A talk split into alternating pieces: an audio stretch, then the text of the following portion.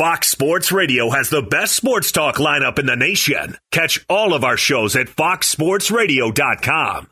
And within the iHeartRadio app, search FSR to listen live. We will give you some credit because you had a pick on the Bills plus, what, two and a half? Two and a half. What was your main takeaway from the game? That the Bills, when the weather wasn't slowing down their offense basically to a crawl. So when there wasn't an excuse, when they won, there's no reason for an excuse. Well, they, their offense dominated this game. Josh Allen played his probably his best game since the Kansas City game, and really just dominated this Patriots defense that up to that point had been the most efficient defense in the league. So a pretty good look for the Bills offense.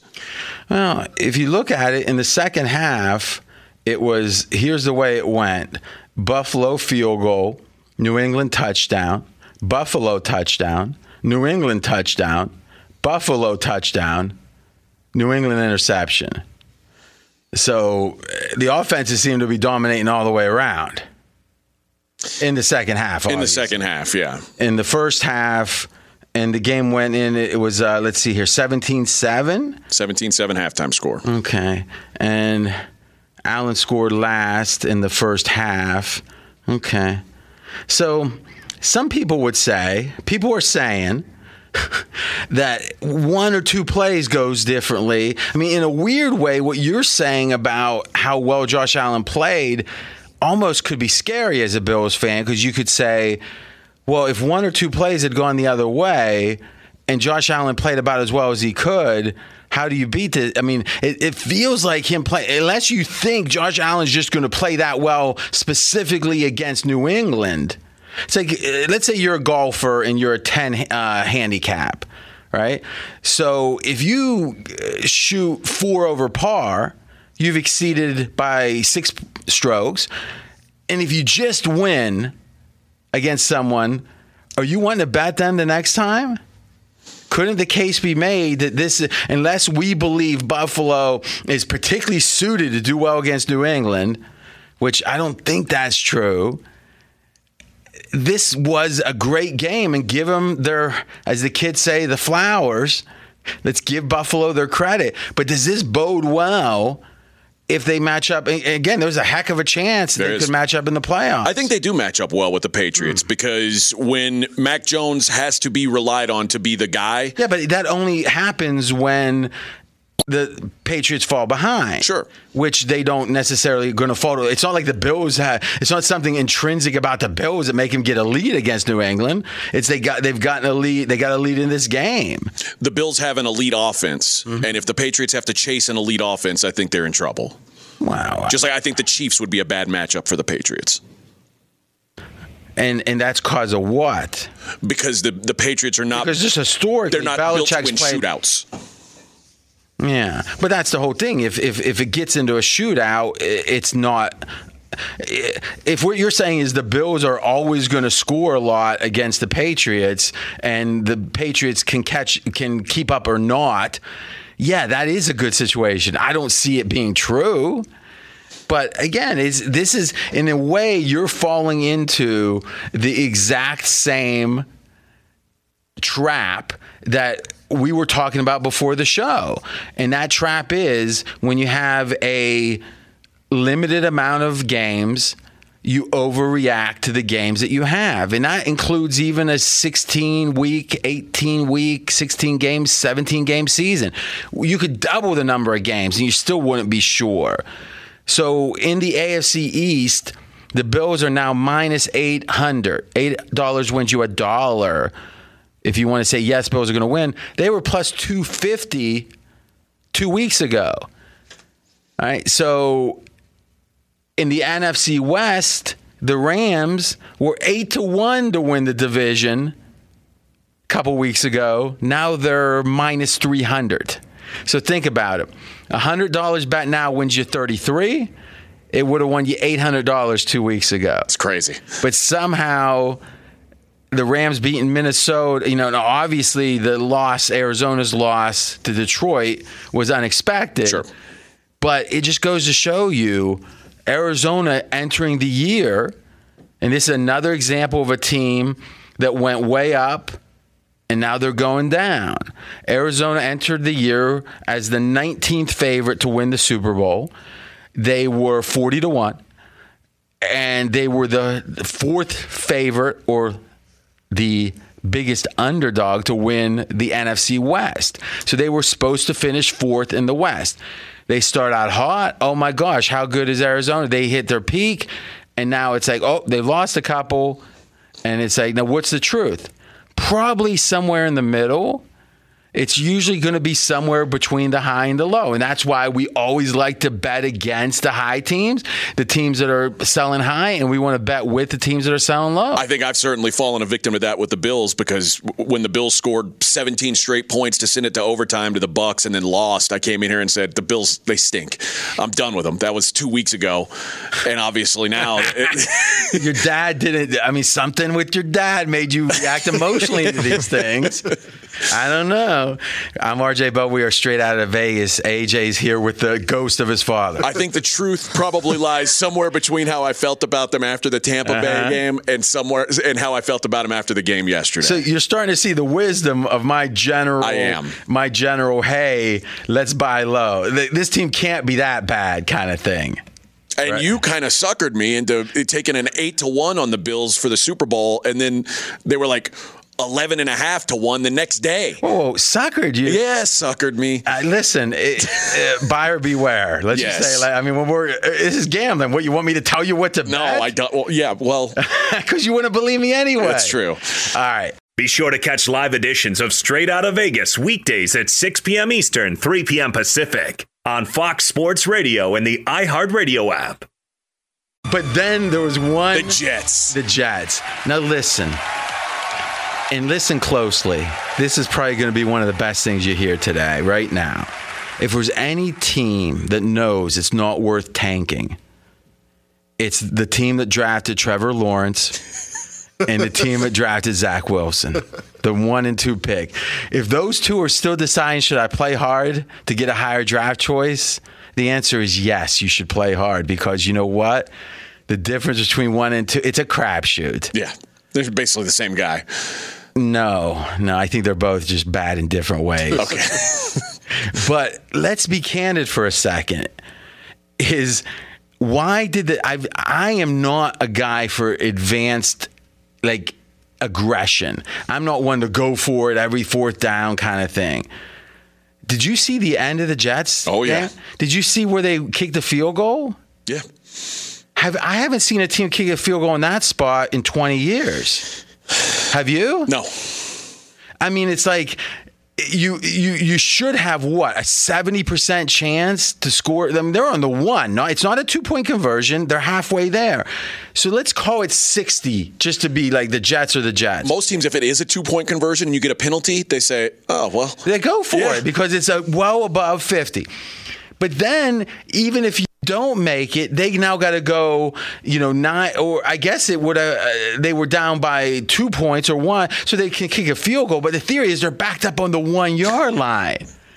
And instead, they, they kick like a 19 yard field goal. I think they had to take a delay of game to try to get a decent angle on it.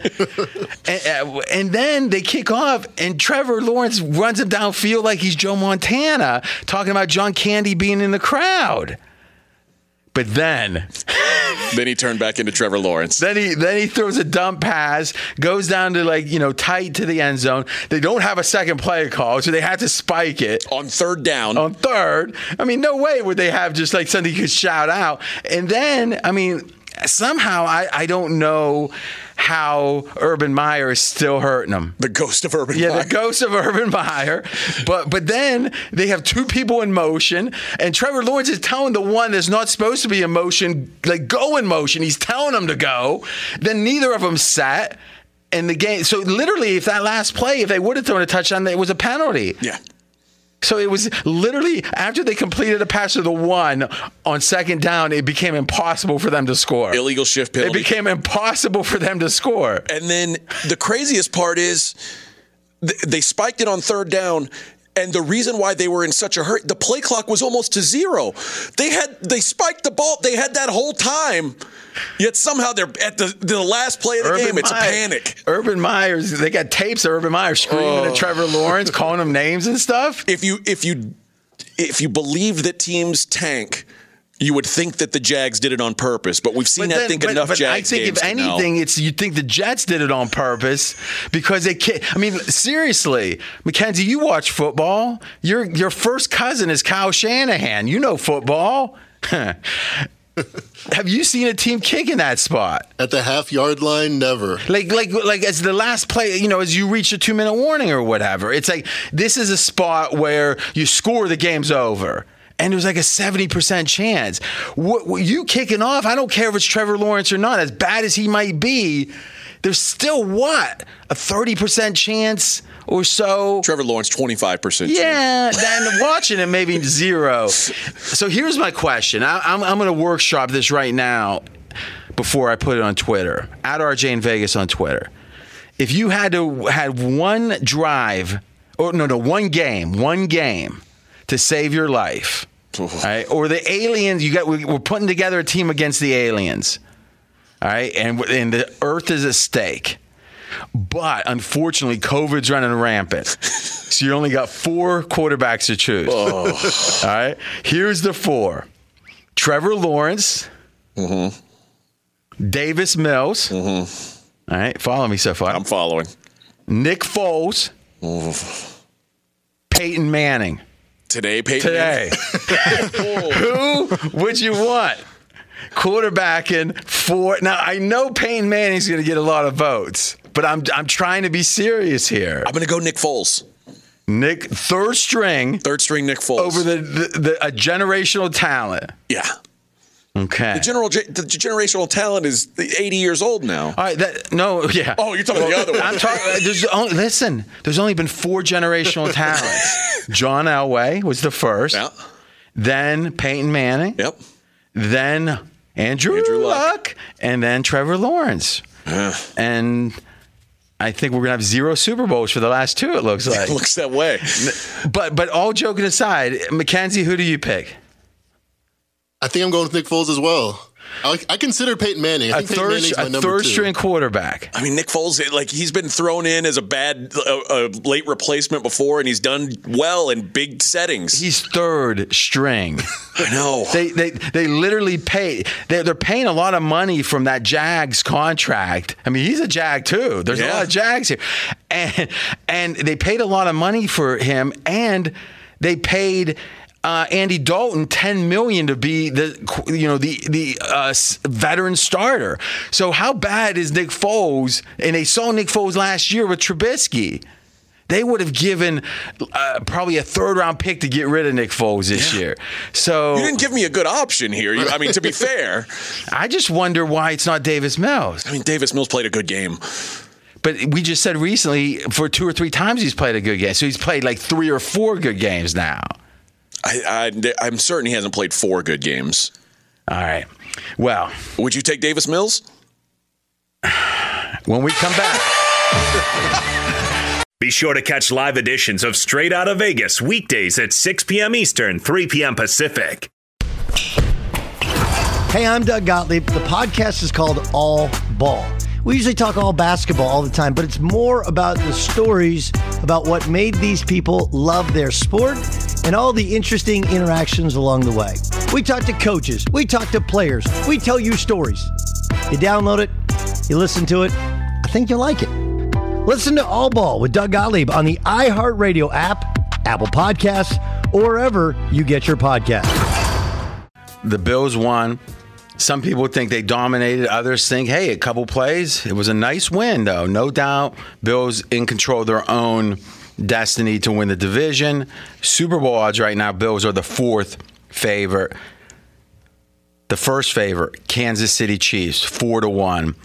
You made a very interesting point about the Chiefs before the show is how good these odds or how favored they are at this point. Yeah, the Chiefs right now are a shorter price than they were coming into the season where they were the favorites. So any value that you had from that 3 and 4 start is long since gone and now you're paying a premium on the Kansas City Chiefs. Yeah, so they opened up uh, right before the season they were 5 to 1, they're now 4 to 1.